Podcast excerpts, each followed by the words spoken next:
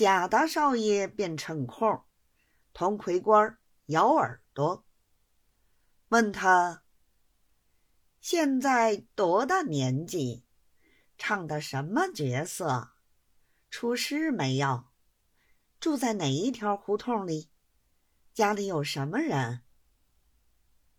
魁官一一的告诉他，今年二十岁了，一直是唱大花脸的。十八岁上出的师，现在自己住家。家里只有一个老娘，去年腊月娶的媳妇，今年上春三死了。住在韩家潭，同小叫天谭老板斜对柜儿。老爷吃完饭就请过去坐坐。贾大少爷满口答应。魁官从腰里摸出鼻烟壶来，请老爷闻。又从怀里掏出一杆京八寸，装上兰花烟，自己抽着了，从嘴里掏出来，递给贾大少爷抽。贾大少爷又要闻鼻烟，又要抽旱烟，一张嘴来不及，把他忙得了不得。一头吃烟，举目四下一看，只叫何媳叫来的条子，都没有像魁官如此亲热巴结的，自己便觉着得意，更把他兴头了不得。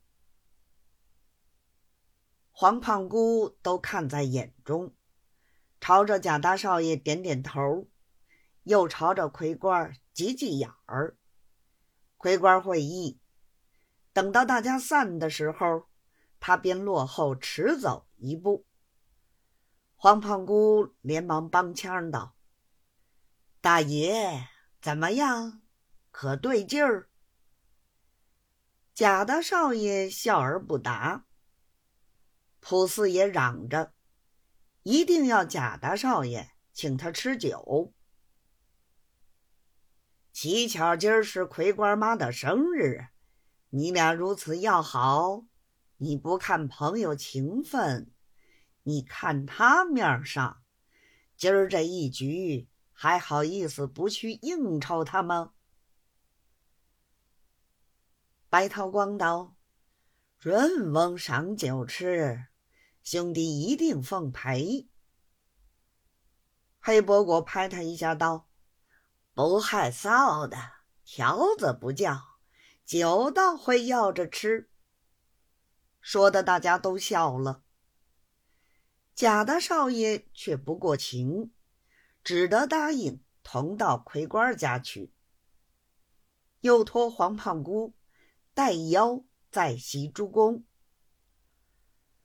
王老爷头一个回头说：“明天有公事。”要起早上衙门，谢谢吧。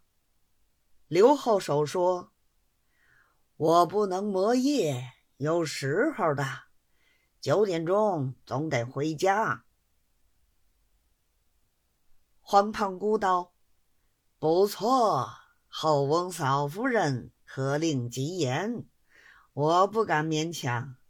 回来叫他顶灯吃苦头，是对他不住的。”又朝着钱太师说道：“允翁明天没有什么事情，可以同去走走。”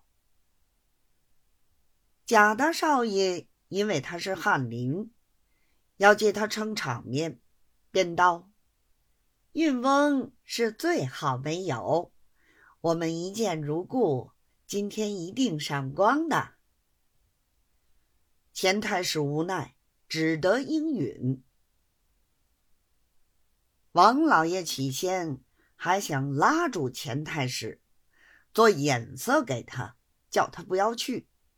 后来见他答应，便也无法，他自己只得跟了刘后手，先辞别众人，上车而去。